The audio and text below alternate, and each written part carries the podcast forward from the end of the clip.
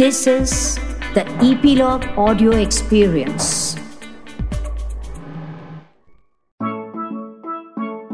नन्ही दुनिया के प्यारे बच्चों, आप सब समझदार हैं और यह भी जानते हैं कि सबके पास सब कुछ कभी नहीं होता। हर किसी के पास अपनी अलग विलक्षणता यानी क्वालिटी होती है। आज की कहानी भी इसी के बारे में है।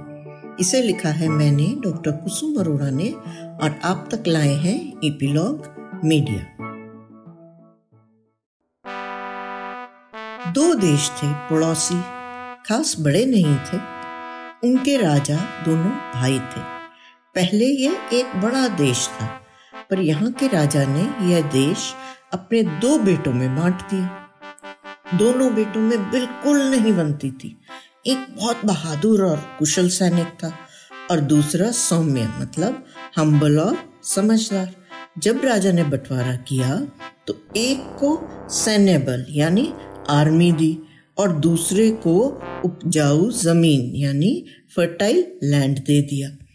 अब अक्सर सैन्य बल वाला राजा, जिसका नाम था वीर प्रताप, दूसरे राजा जिसके पास उपजाऊ जमीन थी और उसका नाम था कृष्ण प्रताप, को धमकाता रहता यानी थ्रेटन करता रहता। कृष्ण प्रताप काफी परेशान हो गए थे। वीर प्रताप के सैनिक अक्सर कृष्ण प्रताप के किसानों का अनाज जबरदस्ती लूट लेते। इसीलिए एक दिन कृष्ण प्रताप ने बैठक बुलवाई और अपने सभी मंत्रियों और सेनापति के सामने कहा, हमें कोई ठोस उपाय करना पड़ेगा, हम उन्हें सैन्य बल से नहीं जीत सकते। सब मंत्रियों और सेनापति ने एक दिन का समय यानी टाइम मांगा। कृष्ण प्रताप काफी चिंतित, मतलब वरीड थे। अगले दिन फिर बैठक बुलाई गई, सभी इकट्ठा हुए। अब की बार बैठक में राजगुरु भी थे। राजगुरु जानते हैं कि नहीं कहते हैं, वे सबसे समझदार और बुद्धिमान टीचर होते थे जो कि राजकुमारों को शिक्षा देते थे। वह चुपचाप बैठे सबके सुझाव यानी सजेशंस सुनते रहे, फिर आखिर में बोले, सबसे पहले अपने शत्रु यानी एनिमी की कमजोरी ढूंढो और फिर उस पर वार मतलब अटैक करो। सेनापति बोले, मुझे कुछ दिन का समय दीजिए, मेरे गुप्तचर मतलब स्पाइस सारी जानकारी लेकर आ जाएंगे। फिर सेनापति ने अपने सबसे होशियार लड़ाके मतलब वॉरियर को बुलाया और उसे सब समझाया। वह बोला, मैं स्वयं जाकर सारी जानकारी लेता हूँ। फिर वह लड़ाका भेस बदलकर जंगल में छुप गया। वह चुपचाप पेड़ों में छिपा राजा वीर प्रताप की सेना पर नजर रखे हुए था। वह 1 हफ्ते तक पेड़ों में छिपा रहा, सब दिखता रहा। फिर वह वापस आकर सेनापति से मिला।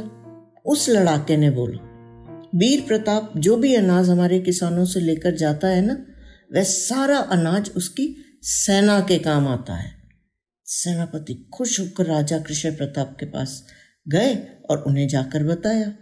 राजा ने सभा बुलाई और कहा, सारा अनाज जो भी वे लूट रहे हैं उसमें विष यानी पॉइजन मिला दिया जाए। यही किया गया।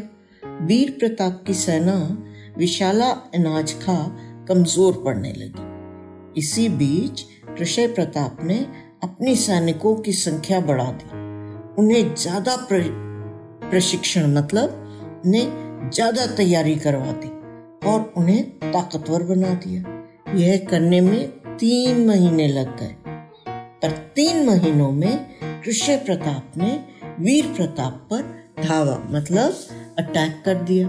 अब आप बताइए कौन जीता? कृष्ण प्रताप। उसने वीर प्रताप को जेल में डाल दिया।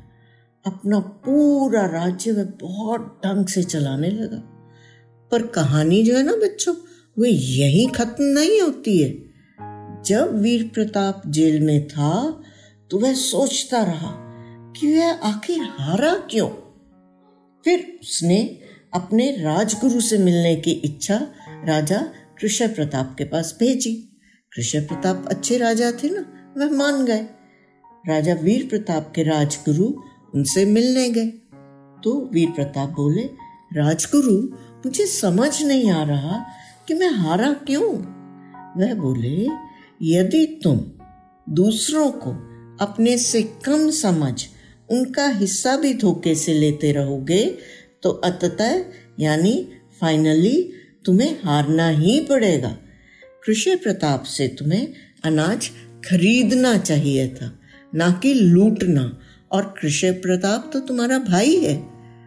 वीर प्रताप बहुत शर्मिंदा हुए। उन्होंने राजा कृष्ण प्रताप को माफी भेजी, लिखित में, मतलब रिटर्न अपॉलॉजी भेजी। कृष्ण प्रताप आखिर अच्छे इंसान थे।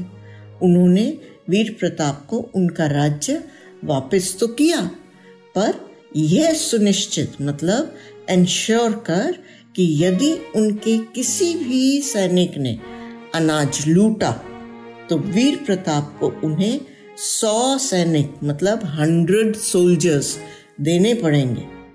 फिर से दोनों राजाओं में संधि, मतलब एग्रीमेंट हो गया और वह अपना अपना राज्य अच्छे से चलाने लगे। तो देखा बच्चों, जहां हमें अपनी गलती मान उसका सुधार अवश्य करना चाहिए, वहीं सदैव सतर्क, मतलब विजिलेंट भी रहना चाहिए कि कोई हमें बेवकूफ ना बना सके। नन्ही दुनिया में कहानी सुनने के लिए धन्यवाद। प्लीज अपने कमेंट्स हमसे जरूर शेयर करें, हमें इंतजार रहता है।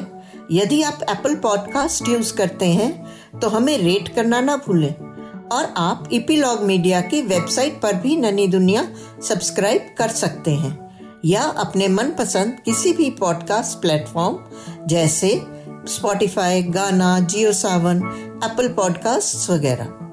अपनी सब्सक्रिप्शन जरूर कंटिन्यू रखें ताकि आपको नोटिफिकेशंस मिलती रहें। मैं आपसे फिर मिलूंगी एक नई कहानी के संग आपकी अपनी नन्ही दुनिया में। तब तक खुश रहें, स्वस्थ रहें।